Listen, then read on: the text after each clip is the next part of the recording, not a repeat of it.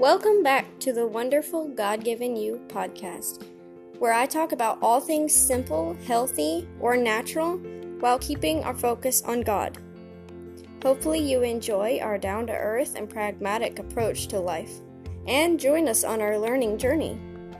Remember to subscribe wherever you're listening so you won't miss an episode, as I have quite a variety.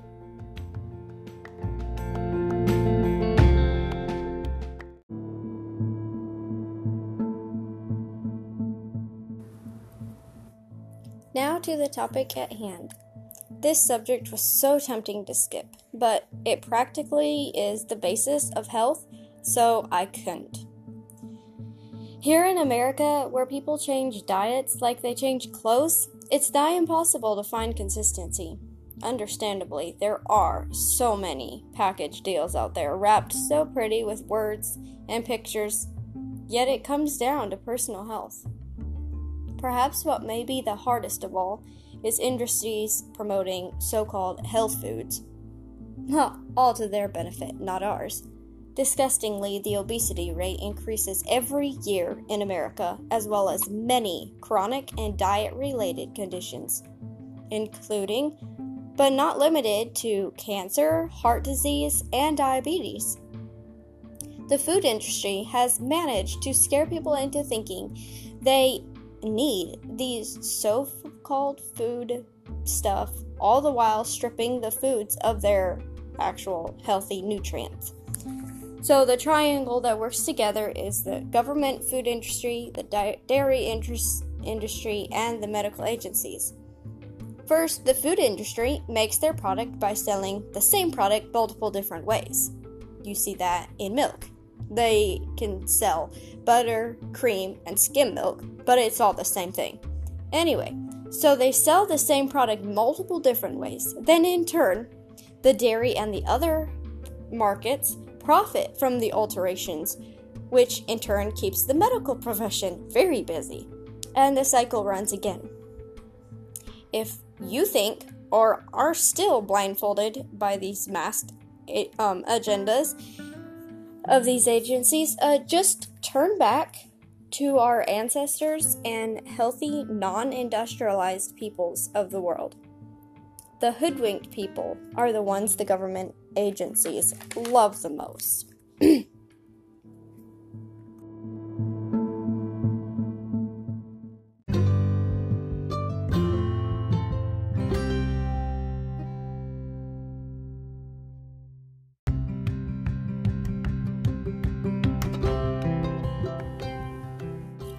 Diabetes, a diet related condition, is the one they make most the money off.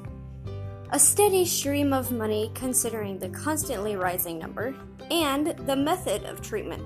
Steady drugs that keep you alive enough to keep you eating the foods that they promote that keeps you in that condition. So the cycle keeps going.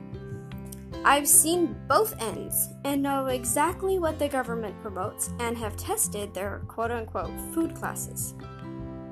What I'm about to share will revolutionize current American thinking. Most other countries already do know, unless modern ideas have infiltrated certain parts. I'm not necessarily going to label a certain diet this time and say that is what you should go with. I just plan to lay a couple principles down. Hmm. Number one thing to change is the false conception of fats. There are many problems with a low fat diet, including, uh, but not limited to, prolific problems of low energy, um, which in turns creates a sugar craving. Oh, I want some more sugar, which just heightens the problem. Um, because sugar is just the fastest, most harmful form of energy and when your body is low on fats, it creates that sugar craving.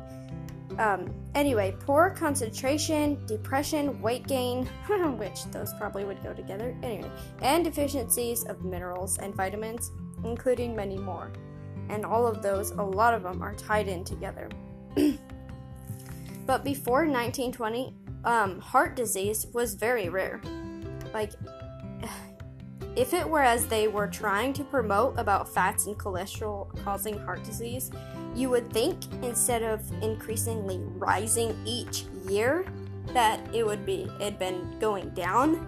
Um, but by late 1900s, butter consumption and animal fats had gone down by more than 50%, while um, flour and sugar and um, processed fats had gone up. So, why the rapidly rising problems? Short answer vegetable oils, margarine, shortening,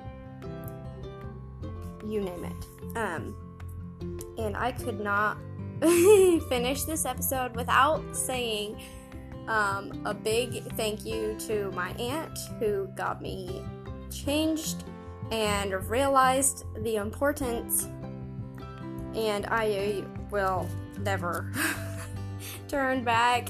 I am so thankful.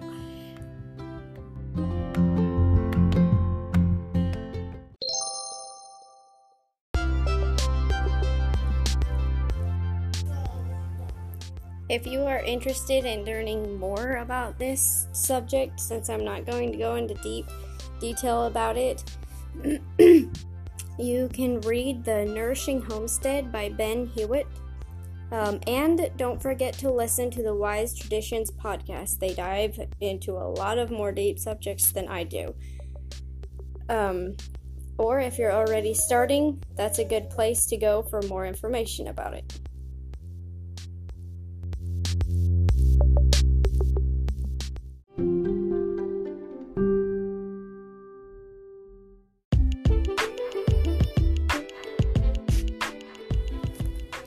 This episode was just to get you thinking, and I hope you've enjoyed it.